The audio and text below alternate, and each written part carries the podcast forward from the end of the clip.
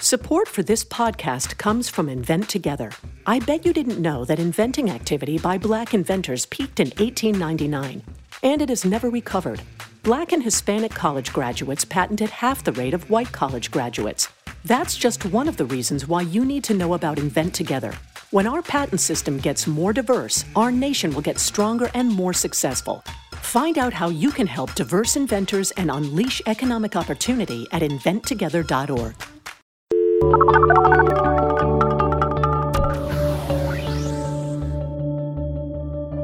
Hi, and welcome to The Pollsters. This is Margie Omero with G B A Strategies. And I'm Kristen Soltis Anderson, Republican pollster with Echelon Insights. And each week we bring you the polls driving the latest news in politics, tech, and pop culture. So I don't know what news we have today. I mean, we have – there's always so much news. I have to do like a little plug for some of our podcasty friends. Sure. Sh- f- friend of the show shows. There is a podcast, like live show thing going down at A E I on Friday, May eleventh. And I can't go, but there are a whole host of interesting shows. Jonah Goldberg's The Remnant, my my girls at Lady Brains. There's a whole bunch of different shows that are all doing live shows at A E I that day. So I wanted to just give them a little plug. Is that where like the Republican Resistance headquarters is? At A E I? Yes. uh, I can't give you that information. Okay. We are, are the location of our base is uh, the, a secret classified at the highest levels. Okay. Fair enough. Fair enough. Um, but that's good. Well, that's exciting. Yeah. So it's it's also a big week in Washington because it is Nerd Prom. God, I can't believe I just called it that. It is w- White House Correspondents Association yes. Dinner Week. Yes. Uh, I just got my hair done. And Margie and I are going to pretty, some pretty fancy parties I'm just together. going to one. I'm just I'm- going to one. uh, I'm we're, I, we're, we're we are going to the same yes. one fancy party. I'm very excited. I. I've been really into Rent the Runway lately, and I like I have my, my whole ensemble for the next few days picked, but I'm not doing anything on the dinner day itself. I have a bar mitzvah. I made the wise decision to get married on April twenty-eighth, six years ago, which inevitably gives me an excuse not to do anything with the dinner that I don't want to. Be like, oh, it's my anniversary. I can't. I'm yes. sorry. So we will see each other on Sunday, and if you know us I R L and you see us, you should come say hello. Yes. And by the way, I had somebody just approach me yesterday. I went to a meeting, you know, at an undisclosed location right. at our secret base. All ten of you, yes. Uh, all ten of us. And um, the staff assistant, uh, young man, was like, you're Kristen from The Pollsters. And he was a listener to our show. Uh, and so it's always nice to encounter, yes. encounter folks out in the wild. Yes. I was talking to a new client who said – Uh, do you get sick of people telling you that you, uh, that we listen to The Pollsters? Never. I'm like, never. Never. No. All ten of you? No. Never. If you already told us once, you can tell us again. Yes. It's possible I forgot. Totally I forget fine. Lots of important things. It's totally fine. Okay. So just like last week, there was a lot of polling going on. I think it's going to be kind of like this. Yeah. We whittled our script down to about fifty percent of its original length yes. before today. So yes. we're going to try to pack in as much as we can. Yes. So this week's top lines. Trump's numbers have not moved. Have Jim Comey's as his book tour has proceeded.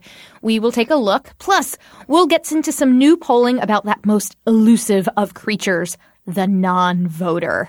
What do we know about them?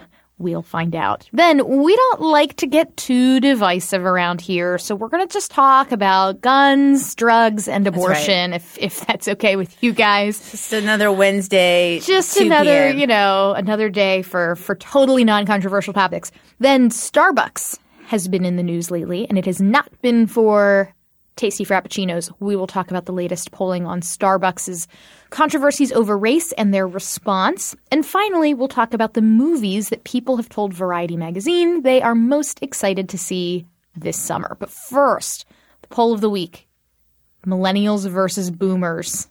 This is the true Infinity War. There's never been a crossover. What does that mean? There's never been a crossover. The most ambitious crossover event of all time. I'm I'm doing a uh, I'm doing a panel in three weeks with it's me, Michael Gerson, and Ramesh Panuru, and I've already decided that's what I'm captioning. Like whatever photo I Instagram, that's funny. Like a bunch of center righty nerd good. Folks. The most ambitious crossover. That's event good. Of all time. You know, it's good. Then someone might get it. Someone might get it. See, now you all have. I've, it's it's actually not funny if people know that it's like premeditated weeks in advance. That's actually just sad. As opposed to just rolling off the tongue. Yeah, but so somebody tweeted out this image, and it's from a SurveyMonkey. It's got that SurveyMonkey Axios font to it. Um, and in their exclusive poll, this is point number two. I don't know what points one or three are. It doesn't really quite matter. But it says millennials say boomers ruined their lives. It's a dramatic headline for sure. I don't know that the data necessarily supports the drama of the headline. Uh, but the question is, have the baby boomers made things better or worse for your generation? For millennials, fifty-one percent say worse. Gen X, forty-two percent say worse. The boomers, three out of ten boomers say the boomer generation has made us worse. And the silent generation, the the they're I, they're not the parents of the boomers, because the greatest generation is the parents of the boomers. Right. Silents are like the parents of Gen X. Right. Uh, and even thirty-two percent of them say, yes, the boomers have ruined our lives. I guess as a Gen Xer, would you say millennials have ruined your life? No. Thanks. I don't think so. Even though so. We can't peel potatoes. You don't know how to poach an egg or – yeah. No, I wouldn't say that. But um, – But it's it just seems like it seems like a heck of a it's a heck of a question to ask, right? It is, and, and it's not about any other generation. Although uh, maybe this is very millennial of me. I'm like, oh, point millenn- number two, we, that's fine. I'm we just going to look at this. Millennials haven't had time to read our full devastation, and I don't have time to read the other points of whatever this release is. But um, so maybe all the other questions were about, well, have Gen Xers ruined your lives? But I suspect not, because I suspect that would have been like no, cobbled together. You guys get to fly graphic. under the, Gen X flies under the radar. Everybody kind of likes them or doesn't. Plaid, no. flannel selves. Yeah, yeah, you guys are fine. Like, it's millennials and boomers that everybody just hates slash can't stop talking about. Yes. And then they had another sort of generational warfare piece. I mean, maybe warfare is a little bit strong, but it, this was A P and O R C did a poll about passwords, and it's sort of kind of poked fun a little bit on how people – update or think about their passwords, how many people write down all their passwords on paper. Older folks, like over half of people sixty over, write down on paper their passwords, which I would never occur to me to do. You know, that seems like – There was a time that I had all of my passwords written down on a piece of paper in the safe at our house, mm. just in case like I got hit by a bus and my husband needed to like get right, important right. stuff out of my Gmail. Yeah. And then he, working in the computer and tech industry, was like, this is insane. Can you please not write this down? Like, there are other solutions. And so he got me into the wonderful world of one Password. And so – Yeah. Which one Password does not mean you use the same password for every service. Right. Rather, you have one Password that cracks open this app that has encryptedly stored all of your various passwords. Yeah. So and, your brain doesn't have to remember them, but you also don't have to write them down. Um. So, yeah. And then the other thing is, like, how many people just cha- use different password for every single online service, so you can't. Someone can't – like if they get one Password, then they can crack open everything you have. Um, and then somebody also wrote – so the people who wrote the standards about what kind of passwords people should have, they revised their best pa- pra- password practices last year, and they regret some of the original recommendations mm-hmm. of what kind of password to do, particularly that – passwords should change frequently, and they must contain both upper and lowercase letters with required symbols. Oh, those are – yeah, those are the new guidelines. Well, no, so that – What that, were the old guidelines? No, so those were the old guidelines. So they the, the they revised the practices last word. The the old guidelines were that passwords should change frequency. Contain, What's wrong with that? So the real thing that you should do is just have a password that's extremely long. Mm. Because if someone is going to like brute force attack you right. and they're just going to whip through combinations of things, it doesn't matter if it's you got an exclamation point here right, and the right. number of six there and whatever. It, all that matters is the every new character you add exponentially mm. lengthens the amount of c- computing time it would take to bust in. And you can pick something that – is like a sentence that is easy to remember, like much more so than if you were like Pollsters, asterisk, exclamation point, five, six, right. two, period, right. M K. That's not our password. And that would, now we know a far better password would be The Pollsters is a great podcast. Just one word. Also not our pa- Also not our password. Please don't try to hack us. But a true statement. But that, Feel that's, free to use it as your own password. Yeah, yeah, yeah. But so I'm I am I'm a little surprised to discover that it is young people who are the most delinquent about not ha- like just using the same password for everything. But I think we're also just less freaked out about technology. Right. Whereas I think for older like, come folks at me. Yeah. are like, what do you mean I have to, you know, so they're more attentive and thoughtful. Speaking of attentive and thoughtful, what's going on with the president these days? Uh, planting a tree. Oh, my gosh. That picture. Speaking of the most ambitious crossover event of all time, the photo of them planting that tree. So I spent all day on Sunday doing yard work. Right. But when I say yard, the front yard of my house is tiny. I mean, it's it's less than one hundred square feet. Right. It's itty-bitty. Yes. So under no circumstances should it have required seven different trips to the hardware store. Right. But it did. But most of the day, like, Chris was the one with our one shovel right. digging holes as I stood on the sidewalk, like, monitoring the situation and making sure things were lined up properly. And right. a lady even walked by, like, out jogging, and she was like, "You're doing a good job supervising," to me. And I was like, "Thanks, lady." Like, I'm thinking, she's being sarcastic, but I don't care. And so when I saw that picture of Melania, like, in the cape it and means. heels watching the president put the dirt, I was like, that was my weekend, right. basically. Yes, basically. They're very relatable. When I th- when I see Melania and President Trump planting a tree, that I also think that they remind me of myself. What a relatable tableau that, that photo hey, he's was. He's doing physical labor. Yeah. That's a, that's a thing. Uh, but his job approval has not moved again. And in fact, Nate Silver actually tweeted about this a couple days ago. Nate Nate Silver, now of A B C News, uh, yeah, noting that like it, the news constantly feels crazy and the polling on the president is constantly constant. Yeah. Mister forty-two percent. Hasn't changed. And and so the big news, I guess, has been, you know, the Comey book and the revelations around it. Uh, we've got some polling from SurveyMonkey and Axios. Uh, I believe SurveyMonkey and Axios. Yes. It's Axios, so I'm inferring that it's SurveyMonkey? Yes. Oh, did I You're just... right. Okay. You're right about both those things. Um, how do you feel about the Trump's firing of Jim Comey? Speaking of consistent, the numbers are literally the same from June twenty seventeen to April twenty eighteen. fifty-five percent disapprove. forty percent Incred- approve. That's incredible. I mean, just random statistical noise would suggest that it should have moved. It's just kind of strange.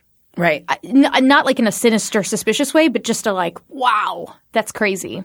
That it's literally the exact same finding months I mean, later. I mean, it's interesting because, you know, for sure his book – and this is one of the criticisms, like, why do this book now? And, you know, is he kind of – giving away too much of his inner thoughts that maybe change the world around the investigation or make people feel differently about Comey. That's been some of the coverage, but you don't see any of that whatsoever in these poll numbers. His favorable ratings are basically exactly the same as they were in December of twenty seventeen. And independents have not really come around to his side. Uh, not necessarily that they believe Trump either, but independents gonna independent. And forty-two percent say they don't believe Trump or Comey when it comes to their accounts of any of this. Well, what then? I mean, that they are both unreliable narrators yeah. when it comes to what went down. Right. So among Republicans, among Republicans, seventy percent believe Trump over Comey, eight percent believe Comey. And among Democrats, sixty-seven percent believe Comey, two percent believe Trump. Partisanship is a hell of a drug. Wow. Uh, but let's talk a little bit more, not about the independents, because plenty of independents vote. Right. Let's talk about those non-voters. Non-voters. So this is from U S A Today, and they did this with Suffolk, I think. And they did a survey of eight hundred infrequent or unregistered voters, and they felt, you know, in some ways some of these things are actually kind of consistent with what voters overall feel. Um, fifty-six percent of poll respondents said that they feel the country's on the wrong track. The numbers overall for the country are pretty uh, pessimistic, so that's consistent. His unfavorable rating is fifty-five percent. That's also not different, not that different from where the national numbers are. Um, but yet at the same time, eighty-three percent say they are not very likely or not at all likely to vote, um, or, you know, the next time in the midterms in that twenty eighteen. And for, for a lot of races and for Democratic chances in particular, but maybe also for Republican chances this time around, because part of what will need to happen in some of these races is Republicans who maybe feel a little bit less enthusiastic or a little bummed about how things are going may stay home. The surge in turnout has been on the left. The depression of turnout is for sure on the election so far has been on the right, perhaps more than the surge on the left. Um, so so this matters, you know, whether or not people feel like they're going to vote next time uh, around. And it was interesting what people said. They said, you know, they, they won't vote. They don't feel their vote counts. Um, they don't feel it makes a difference. Uh That's not something that people who typically vote often say. And this poll for me raised some interesting questions that I, I often hear my friends who work in the, like, let's improve our democracy space bringing up, which is, you know, voter turnout in the U S is lower than in many other established market democracies. I mean, you have countries like Australia where voter turnout is nearly one hundred percent because it's compulsory. Right. Um, Some it, states more have more of a culture where people vote more often than right. others. Yeah. Some states have a culture of mail-in balloting, which mm-hmm. is easier to do. So it varies from state to state. It varies from country to country. But overall in the U S, voter turnout is just lower than in most of the developed democracies type rest of the globe. So sometimes I'll, I'll have these conversations where I'll say, man, we really want to figure out how do you boost voter turnout in the U S? Is there anything you could do to persuade some of these non-voters to participate? To tell them that it matters. Um, and one of the things that I struggle with is, on the one hand, these folks are saying, I don't pay much attention to politics because politics is terrible and politicians are terrible and it's all corrupt and it's like this negative ugh, nastiness. Mm-hmm. On the other hand, anger and disgust are motivational in a big way. Look at the huge Democratic turnout that you're seeing in the Trump era, right? right. I mean, that's like – they're mad as hell and they're not going to take it anymore. Right. And so what is kind of tough is these folks, they're like, we want to encourage more people to turn out to vote. And like the tough reality is like strong negative emotions about what's going on in your country. It can be really motivational. But, you know, you would never see like a good governance yay democracy group being like, yes, let's find out ways to get more voters like really ticked off. Right, right. I mean, the things that, you know, are part of standard G O T V, get out the vote, that's what that stands for, efforts are things like making sure a neighbor reminds you to vote, someone you know as opposed to a stranger, and having, you know, do you have a plan? Do you need a ride? Is there a way we can make it more convenient? Do you, you know, all those, you know, making sure you're reaching people a couple different times in a variety of different ways. There was all this sort of organizational, structural stuff to help get people vote to vote when a lot of it may just be, you know, how you – just, you know, atmospherics that are beyond the control of the folks reminding people, you know, do you have a plan? Don't forget, you know, early voting starts X, Y, and Z date. Like that, there's that at roots, but the root – then there's the other root, which is just sort of the climate that is beyond your control. The Suffolk um, U S A Today poll is actually similar to a poll that they did in two thousand twelve. So you could look – we'll link to it as always. You can look and see how people responded um, to the previous poll. Um, and here's some things that they said. And I don't think they have a comparable sample of people who were voters to see how voters feel about some of this stuff. But so let me give some examples. So two-thirds of these sort of less frequent voters agree with the statement, I don't pay much attention to politics because it is so corrupt. Um, in the poll that we talked about last week, we had Jeff Pollack on last week. We had the Navigator poll. We did a whole section on corruption. We didn't ask that specific question, but there was, you know, this sense, and this included voters and included persuadables and included people who voted, that corruption is pretty pervasive. It's something that people worry about across party lines. They worry that lots of people in office are corrupt. And uh, so I'm not totally sure that corruption is the main reason that people don't vote, because there are people who vote who also feel that there is corruption. And that's why they vote. Right. that that too, or that, you know, they have to they have to make sure their voice is being heard. Mm-hmm. Um, so, but it's still nonetheless it, it, interesting and worrying. Regardless, I I'm not trying to dismiss this. I just would like to know what the what voters, how voters overall, or regular frequent voters would answer that question. Um, Then they had some other questions here. Uh, oh, and two th- is actually the corruption number is actually a little bit higher than it was in, t- in twenty twelve. And also sixty-three percent said they agreed with the statement, "I don't pay much attention because nothing ever gets done. It's just a bunch of empty promises." That's up a little bit from two thousand twelve. Not a lot, though. I mean, it's up. These numbers are not dra- – I mean, they've they've been high. I mean, this is, you know, been hiding in plain sight, th- these views. It, they've increased some but not dramatically. So one of the big issues then that when it comes to non-voters is young voters and how many of them will be non-voters versus how many will actually participate. Uh, big open question for these midterms. Uh, I believe – isn't the average age in the Arizona eight race like of a voter, wasn't it something like – I mean it was like high sixties? Into the seventies.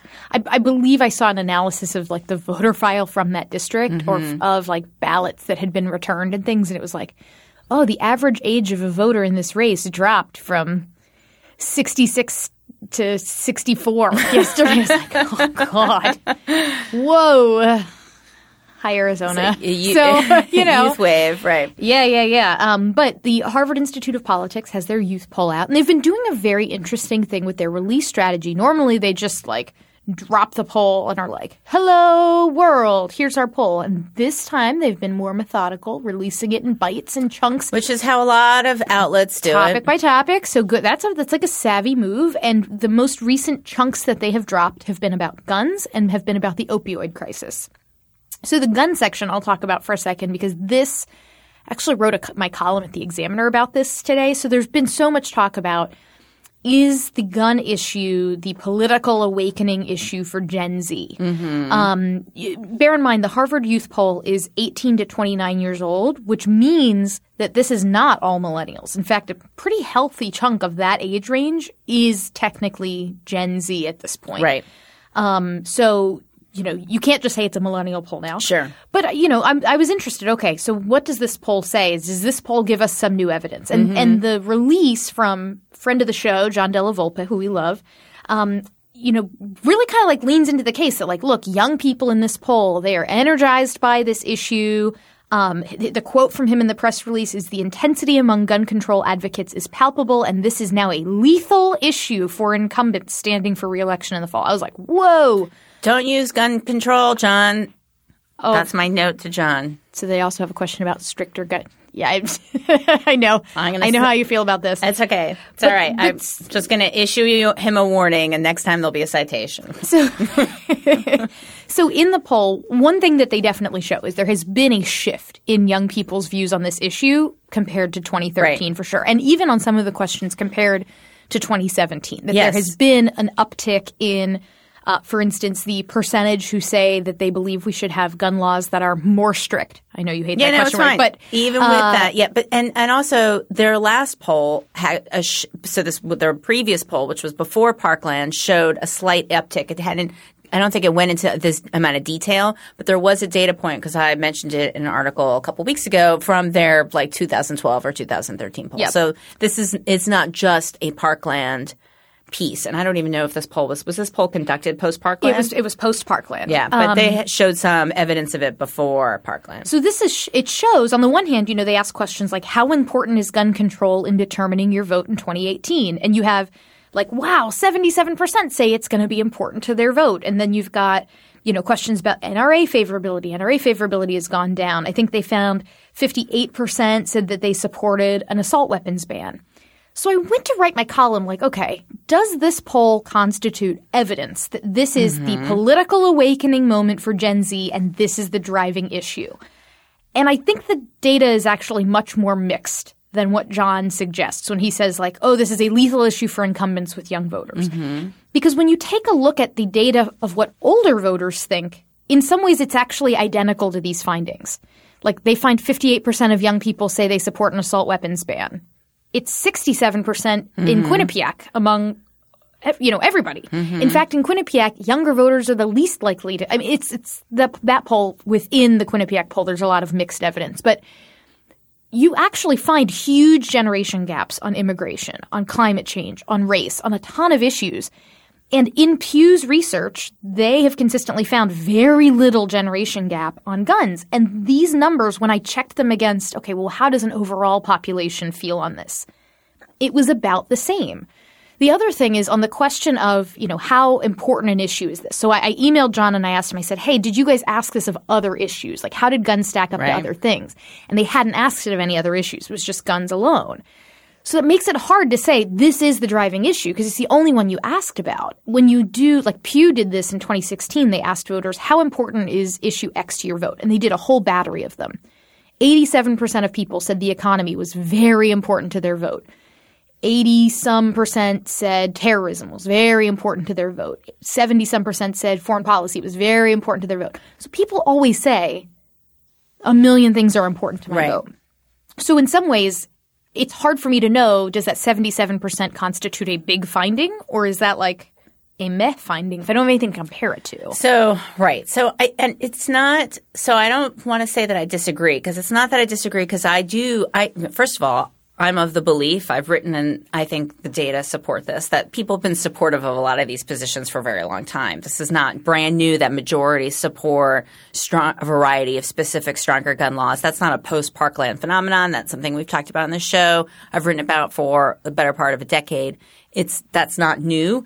What is different – and that's hard to really capture in polling. Is there something different in the coverage or how candidates are responding to the issue or talking about the issue? The N R A piece, I think they have taken a hit, and that's, I think, important. That's – But they've taken a hit with all – so right. This so was my point separate, is on is all of these. Is it a youth these, thing yeah. or is it an everybody thing? And is it a new thing versus a thing that's always been there? Or is it a – like cultural coverage candidate thing and not a public opinion thing because public opinion has always been there. So those are all different dimensions of looking at this. I, and I think it's a, a little simplistic. I'm not sure if John's saying this or not John, but the Harvard I O P poll is saying this, that this is just a province of the of young folks who are all sort. I don't think I don't know nope, if he's saying I don't that. Think they're saying that. But certainly as far as activism goes, there seems to be something happening there. That's not necessarily a poll data point that may be more of like a cultural attention and coverage and energy kind of thing, which is perhaps a trailing, a lagging indicator of support for stronger gun laws that has been there for a very long time. Yeah. So I my my point is not that this is not an issue. That it's right. just that I still think that the conversation around, oh, this is the moment of political awakening right. and this is the issue, I, I just I still I see evidence like this and I'm like, but there are a lot of other explanations for this. It could well be, but I don't think we have enough evidence right now to know. And especially if we're thinking about Gen Z, if we're like using these generational definitions, there's still a lot of Gen Zers in middle and elementary school. So in the same way that when I say nine eleven was a moment of political awakening for millennials, there were a lot of millennials who were in middle and elementary school back then. You know, it's these things are kind of hard to – anyhow, the point of my column was just that I I am still not convinced that young people are dramatically different from everybody else on the gun issue. Right. That, that certainly right. there's been movement, but there's been movement across a lot of different generations. And I also still don't necessarily believe that guns are the driving issue for young people. Yeah. I, and there's a way to prove it, but it hasn't been proven to me yet. Yeah. I I I, I think – I mean, I, I guess I'm not sure yet. I hear your point, and I'm not sure yet. I do think there's clearly something happening in terms of the excitement and energy. I, I that seems to be true. And whether or not that's reflected yet in the polling that we have available, I think we need more. We need more tracking. We need more. We need more tracking to see how these numbers compare to other issues, compare young people, older people, and now as the sort of that Parkland window ha- is. Faded a little bit, but you still – there's obviously still attention to it. But, you know, now we're in the heat of the campaigns. Now the other thing would be to see how different candidates running for office handle this as we emerge from primaries or as we are in primary season. How do Democratic candidates talk about it? How do Republican candidates talk about it? What happens next? That you can't quite get out of these polls, but it will matter if you see more candidates devoting paid airtime to talking about guns. That may well change yep. how this all goes. Are you good with people? Maybe you're organized or have a knack for numbers. Well, then chances are you've got skills that could lead to a new career. A Google Career Certificate can help you get a foot in the door with top employers in fast-growing fields like I T support, project management, data analytics, and user experience design. It's professional-level training developed and taught by Google employees, and it's all online so you can learn around your schedule. Put your skills to work. Go to grow dot google slash certificates. So the other piece of the poll then focuses on uh, the opioid crisis yeah. and the use of medical marijuana, which yeah. I thought was interesting. So they find two-thirds of young Americans support expanding the use of medical marijuana as a substitute for chronic pain patients who are currently being prescribed opioids. Democrats are more likely to support it than Republicans. Independents are right in the middle. Independent's going to independent. Um, but even a majority of Republicans say that they support this policy, which I actually – I will be honest with you. I didn't realize this was a – like I, I know there's a big debate about medical marijuana, but I always thought it was more for alleviating nausea. And like I, I thought that – I never thought that about it as a replacement for like, hey, instead of taking Vicodin, yeah, we've prescribed pot yeah, for I you. had somebody – talk to me about this, putting this in a poll like not that long ago, actually. Interesting. So, yes. So, but I hadn't seen any other public polling on it until this. Well, young people are on board. Uh, the other question they asked was about supervised injection sites for those who are addicted to opioids. Um, thirty-two percent say they support the sites, thirty-six percent oppose them, thirty percent do not currently have an opinion, which I kind of understand because that for me raises a lot of questions. Supervised injection sites Of of what? I mean, I assume it means you're you're making sure that people aren't like sharing needles, and right. they're not accidentally injecting fentanyl, and they're you know right. And then you have some sort of care there, as opposed to tying up your first responders driving all over to go to the same locations. I suppose. Right. I mean, these are all really tough questions, right? Do they solve the problem, or are they just like ha- handling an existing problem, or does it solve the root causes of a problem? I, I don't know. This is you know this to me these are. They're, they are public opinion questions, but there's an answer to them that's not a public opinion question. They're, these are sort of medical and social policy kinds of questions. But what was, you know, troubling – and this is consistent. We saw something I, – I, I'm, I apologize. I don't remember whose poll it was from a couple weeks ago about how many people have been affected personally by a family member or a close friend. And this poll shows about twelve percent said that they've been affected by someone pretty closely by the opioid crisis. And that was very much in line with the numbers we saw from some other poll a few weeks ago. I mean, that seems to be the number. And that's that's not a small number. I mean, that's a that's a big number. Yeah. Uh, so we said we were going to talk about guns, drugs, and abortion. Yes. So we're now we're at the uh, we're at topic number three on that list. Yep. Uh, P R R I, uh, friends of the show who are always producing really interesting data about Americans' views on cultural issues, um, has done some polling about the issue of abortion. And they find, in some sense, things that are not surprising, um, partisan differences on whether abortion should be legal or uh, in all or most cases. seventy-one percent of Democrats say, yes, it should be legal in all or most cases. fifty-six percent of independents, only one in three Republicans say the same. So some of those findings are not terribly surprising. Something that really intrigued me is that there is not a significant gender difference on the issue. Um, they say, you know, there are critical fault lines along age, race and ethnicity, religion, and party affiliation, but notably not gender. And they find that w- to the extent there is a gender gap on the issue, it doesn't exist on the Democratic Party and doesn't even exist with independents. It's within the G O P is the only place you actually find any kind of a re- notable that gender does not gap surprise me. On the issue. And it's still, you know, thirty-nine percent of Republican women say abortion should be legal all or most of the time compared to thirty percent of men. So it's a nine-point gap. It's not huge. But it, it intrigues me in that I think this issue gets talked about a lot as like, this is a big issue where like women and men's views are so radically different. Mm-hmm. And I have I've never really seen data that suggests that. And this is just another data point that says that that's not really the case. Mm-hmm. And it, to the extent that it exists, it is like a within the G O P mm-hmm. kind of thing. And it's still it's only that like that nine-point gap. Um, where there are bigger ga- gaps, again, are things like race, things like age, which – A, re- abortion, like guns, is an issue that for a long time I have seen evidence that the gen- generation gap is not that big. Mm-hmm. Huge generation gap on immigration. Huge generation gap on climate change. Huge gen- generation gap on race and police and tons of issues. But abortion and guns were the two not so much. Is that changing? And in this poll here, they ask people, compared to five years ago, are your current views on abortion more opposed or more supportive than, than they used to be? Which is kind of a hard question because you're asking someone to, like, remember what their views were five years ago and, and make that judgment. But nonetheless, I think the results are interesting, that for people thirty and up, the movement has been pretty balanced. Um, for people in their thirties, thirty to forty-nine, you have fourteen percent who say they're more opposed, nine percent who say they're more supportive. For the oldest folks, twelve percent say more opposed, six percent say more supportive. But for young people, eighteen to twenty-nine, nine percent say they're more opposed, but twenty-five percent say they're more supportive. So is this the beginning right. of a shift where there actually is a more pronounced generation gap on the issue?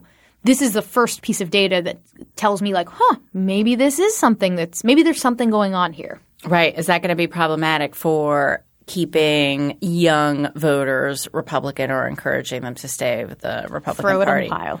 Throw it on the pile. Yeah. I mean, I'm not – you know, it doesn't surprise me. I mean, Democrats are so – are typically – obviously, they're all – you know, life is a wonderful, complicated tapestry. People have all kinds of different wonderful views that diverge. Um, Democrats tend to be pretty unified on the issue of abortion. So it doesn't surprise me that there's not a, as much of a gender gap. That's consistent with what I've seen elsewhere. It, it doesn't surprise me that the gender gap is on the Republican side. And it doesn't surprise me that the gender gap is that Republican men are more opposed than Republican Republican women. That, like, that feeds the the narrative on the left that this is about this isn't about sort of mora- like more morality or worries about the morality of abortion as much as it is some sense of, you know, how women should behave. That it's like and, – and I don't think that's what this shows. But that, I think that, that is inferring a lot that it's Republican men that feel that are more are more likely to be anti-choice. That's, you know, that's that's what those it numbers suggest. It is only suggest. a nine-point difference, which is not nothing, but it is not like a yawning thirty-point gap. That's true. And I've seen I've seen other data on other kinds of, you know, like things like birth controls, birth control, okay, and, you know, in the week of the what was that the twelve primary with um, Rick Santorum when he was like birth control's not okay, and then there was all this polling like is birth control okay, and you know it turned out like everybody, everybody says yes, everyone says yes except for Republican men, you know we're like no birth control's not okay. Everyone else was I don't like, think it was a majority of Republican men though. I'm gonna go back to it and find okay, it because it was like it was definitely because I remember thinking man that is a big and that was a much more of a yawning okay. gender and party I, gap than this than me. this thing. But, but what's notable is that even though in this poll you're showing that. You know, young that shift among young people, the overall trend line actually nudges m- slightly more in the uh, more people saying that they think abortion should be illegal in all or most cases. Now, it's still not the majority. Legal in all or more, ca- more cases still is the majority view. Um, but that trend line, those these trend lines had been real close together in sort of the mid in like twenty fourteen, and then.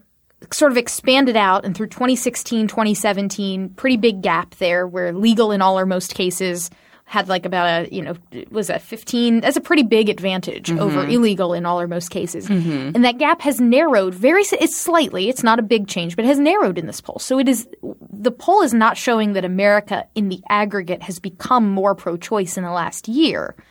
Um, but it is showing that at least for young people – they are feeling their own views moving on this issue. So the, I just went back to look at the full thing to see if there was anything else I would want to know that was right here in front of my face. But there was um, – they did a question. Do you think it's compl- – do you personally believe that abortion is a complicated issue or would you say that it, the issue is simple and straightforward? So this is not in the script. And so do you, and they broke it out by do you think it's le- should be legal in all cases, legal in most, illegal in most, illegal in all. And the folks – so – folks who feel it should be uh, – they're on either end, legal in all or illegal in all. They're more divided between complicated or is it simple and straightforward. Both groups basically fifty-fifty. The folks who are legal in most or illegal in most, there's some midpoint. Those are, folks are far more likely to say this is complicated. Yep, so, which makes total sense. It makes sense. sense but is interesting. But even the folks who are on one – like pole of, or the other. They are still divided themselves, whether this is complicated or whether it's simple and straightforward. Very interesting. And they also, by the way, have a question where they ask, does abortion go against your personal beliefs? And here they find that among those who say that abortion does go against their personal beliefs, about thirty-four percent still nonetheless say it should be legal in all or most cases. It's the like, I wouldn't do it. I think it's wrong, right. But I don't think the laws should prevent you from doing it. And then for disagree, this one is the one that really perplexes me. Abortion does not go against my personal beliefs, but I still believe it should be illegal. Is twenty percent of the – like that, I'm like – I don't know. Are they I just totally like – I totally get the yes. – it, I think it's wrong, but, but I don't view – that's not my – you know, that's your decision, But I right? don't get saying I don't think abortion is a moral problem, but I also think we shouldn't have it. Or maybe that, that, maybe that, that person maybe those pe- maybe those people are like, this is the eighty-fifth question on abortion, and I'm totally I'm confused. I don't know, you know. It's that's that was fascinating to me. That was fascinating to me. Okay. Let's so, talk about Starbucks. Starbucks. So first, there's some really interesting polling here, and this is Huffington Post YouGov, where before they dive into the specific question of Starbucks, they ask about when you're in a store or restaurant, do you often worry that you'll be perceived by others as doing something wrong? And for white respondents, eighty-two percent said no. For black respondents, it was fifty-eight percent said no. For Hispanic respondents, it was sixty-seven percent said no. So majority said no, but there's a huge difference there between white respondents right. and respondents from communities of color. Right. Um, would you generally feel comfortable asking to use the restroom in a store or restaurant at which you hadn't yet purchased anything? White people, much more likely to say right. yes to that question, whereas for black and Hispanic respondents, less than half say that they would. Um, do you feel comfortable waiting for a friend or store at a store or restaurant at which you hadn't yet purchased anything? This is one of those like I never would have even thought that this is a thing that would make people uncomfortable. Right. And yet only forty percent of black respondents said yes, they would.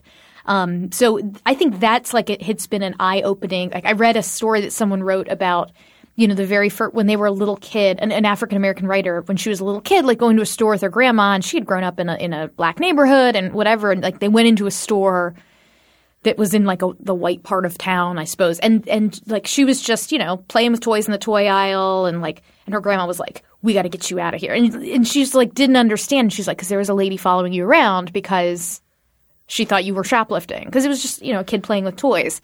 And, like, that – the idea that even as an adult, she says now, like, when she goes into a store, like, she doesn't put her hands in her pockets. Like, she doesn't want to do anything to send off a signal that she might be shoplifting because she knows she's more likely to be, like, accosted for, hey, were you shoplifting because of her skin. I, I just – you know, it – I mean, the you know, obviously there are downsides to folks being able to sort of take out their phone and videotape everything. But this is one of the – like, the – benefits of people doing that, the sort of citizen reporter, because we get to really see all these images. And they're, you know, I think they're very persuasive for a lot of folks who hadn't really thought about it. And not because they didn't want to think about it, but because they weren't confronted with having to think about it. And now that they have been shown evidence of how pervasive this is. I mean, there was another incident where some um, African-American folks call the cops on a group of African-American women who were playing golf. And they said that they were playing golf too slowly. And there are marshals to kind of help you navigate that. But instead, they just called the cops. Um, and, you know, then they had it's and the like the people called the cops were like the son of the owner of the club. I mean, something really horrible. Right. And and so these stories now are getting – as a result of these incidents are getting more coverage too. Like I might not have seen that story about the golf course if this it hadn't happened two days after the Starbucks story. So I think that's a good outcome of some of this coverage, and hopefully it will cause people to think a little bit differently about about how common these these issues are, even though – you don't totally see that in the polling yet. You still have a lot more white voters who feel, well, this is an isolated incident. This was uh, this was from uh, the same Huffington Post YouGov poll where they asked, um, you know, of people who had heard at least a little, do you think it's an isolated incident, part of a broader pattern in the way Starbucks treats black people, or part of a broader pattern society as a whole treats black people, or aren't you sure? And among uh, white folks who responded, you had almost fifty say it's an isolated incident. You had n- just about ten percent of black respondents who said the same. Um, that's a pretty big difference. The most notable piece of this chart is not that white people mostly think it was an isolated incident and black respondents mostly think it was a part of a broader pattern, but that Hispanic respondents are the most likely to say that it is part of a broader pattern in the way Starbucks treats black people. That, like, they're just as likely to say that as they are to say it's isolated or it's a societal right. thing. Right. Which that, if you're Starbucks, like, right. if, if people think this isn't about Starbucks, this is about just how people in a, like, how race relations work right. in the world today, that's less of a brand crisis for Starbucks. If people think, no, no, no, this is a Starbucks problem. This is how your employees and, and you've now seen that's like a right. huge issue. And right. so they follow up in the survey with some questions about Starbucks specific response. Um, and about thirty percent of white respondents think Starbucks is doing too much to respond to the controversy. uh, under just under forty percent say about the right amount. Um, only about fifteen percent say too little. For black respondents, you have about thirty percent who say too little. Um, almost half say about the right amount. Um, and for Hispanic respondents, you have – it's this interesting divide again. You have almost thirty – or about twenty-five percent of Hispanic respondents say they're doing too much to respond to the controversy compared to like forty-some percent that say about the right. So it's – given that finding where Hispanic respondents were among the most likely to think this is a Starbucks-specific problem, I would almost expect them to be more – critical of, like, is this enough? Have right. you, are you doing enough? Right, right. I don't know. I don't know. Right. That's very interesting. I mean, from my vantage point, it seemed like Starbucks did a good job of trying to run head into a crisis to try to diffuse it as quickly as possible, which is always the challenge with these things. The, you know, when you see companies kind of wait around for a week, it, that's when things get to be problematic and come up with multiple explanations until they get to the real one that diffuses things. I think Starbucks was trying to avoid that kind of outcome, um, but that doesn't mean that it's it doesn't sting to be the center of a, you know, pretty troubling crisis. So, okay. Now, speaking of troubling crises, there are going to be lots of troubling crises on the screen at the what box the office this summer. What the heck are all these movies? Okay. Oh, I was trying for like a really slick transition there.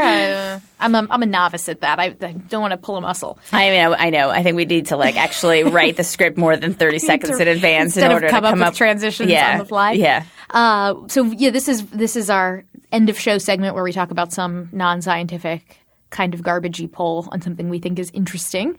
Variety asked – this is t- this is just people who went to Variety's website, yeah. isn't it? And I think they must have just loaded it because it's only – it has like a couple hundred, you know, barely. Oh, yeah. It. It'll have more votes. They say, which summer tentpole after Avengers Infinity War, which is coming out this week, um, would you be most excited to see? Topping the list is Deadpool two, thirty-three percent of respondents. Did you see the first Deadpool? What do you think? No. You might. I don't – I actually can't, don't know if you would find it enjoyable or not. I mean, I did see that there's a new, like, action movie with Tom Hardy in it that I'm pretty excited that I actually watched this, like, dumb trailer, you know, just oh, to see. Oh, is it Venom? Yeah. And I was like, okay, I'm interested, you know. Like, you got my attention. I wish they would dumb stop trailer. Putting Tom Hardy in movies where he's wearing masks the I whole know, time. Like, I know. What's the point? I know. Okay. They're not really using his oh. assets properly. Um, I did see the, about hear about the Solo Star Wars movie. That looks something. That uh, looks good. Prior to the most recent trailer coming out, I would not have picked this. The most recent trailer has me yeah, pretty the tra- for it. Yeah, the trailer looked pretty good. I'm into it. And for listeners of this show who occasionally like to dabble in Kristen talking pop culture stuff, I am going to be joining Mary Catherine Ham over at Federalist Radio Hour the day before Solo comes out. She has never watched any of the movies before at all. Wait, none of them? None of them. She just ran the Star Wars half marathon down at Disney and took a picture with Darth Vader and was like, is he the bad guy? She's never watched any of them. Huh. So we're going to go through. We're going to watch a couple of them this month. And then we're going to do a show about it. Oh, I th- all right. So that's good. I think it's May twenty-fourth. Mark your calendar. Federalist Radio Hour. Okay. Kristen and Mary Catherine talk Star Wars. Okay, that's good. I saw like the one, the recent one that nobody likes, whatever one that was, The Last oh. Jedi. I saw that with my kids, and I was like, "This is this is the I, like half like a third of the way through it. I'm like, this is the one nobody likes, isn't it?" And I'm like, "Because this stinks." I have no comment. Yeah, as an was... employee of the Walt Disney Company, I have sorry. no comment. sorry. Um, Ocean's Eight. Ocean's Eight is on this list in fourth place. I'm I'm like cautiously opt. I'm I'm nervous about that's, it. You know, it's that's fine. Is Incredibles the cartoon one from yes. like fifteen years that's ago? Pixar. Yeah, with the with the the villain who reminds me of Frank Luntz. Great. Well, that was the first movie. I don't know if he's coming back. But uh, is he a pollster? Syndrome. His name is Syndrome. I'm going to show you a picture. Hang on. No offense to to Mister Mister Luntz. Oh no. But um. I'm just saying. I'm just saying. They got the red hair going. Yeah, it's no, that's a, good. Okay. No, that's good. I'll, I'm gonna stop. I'll stop. That's great. That's just gonna prime everybody for my for my movie idea. Okay. All right. So key five. I've worked. I've worked on it since we last discussed. I'll tell you. I'll tell you about it after we wrap. Okay. All right. So key findings. It's looking good for progressives on some of the big political trends like Dem performance and on things like guns. Yet Trump and Comey ratings continue to be stable, but the real feud is millennials versus everyone else. And I don't know what the heck Deadpool two is, but I'm pretty sure I'm not going to see it this summer. You can find us on Twitter at, at The Pollsters, individually at, at Margie Omero and at K. Soltis Anderson. Find us at w w w dot the pollsters dot com, or you can find us on Facebook, where we post links throughout the week to the stories we want to chat about on the show. If you like us, and we hope you do, tweet at us, let us know, but most importantly, let other people know. That's right. Post a review. That helps us so, so, so very much. And before we wrap, I just have to flag that we just got an email. So Margie and I get pitch emails a lot. Yes. We got a pitch. New poll, millennials blame boomers for ruining their lives. Already on it. Hyphen, psychologist available for interviews.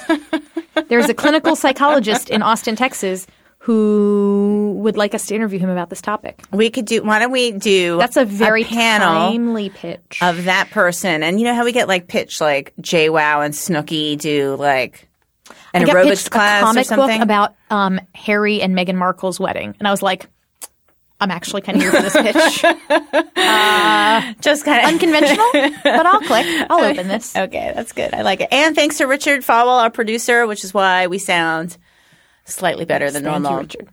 Okay, thanks. Bye.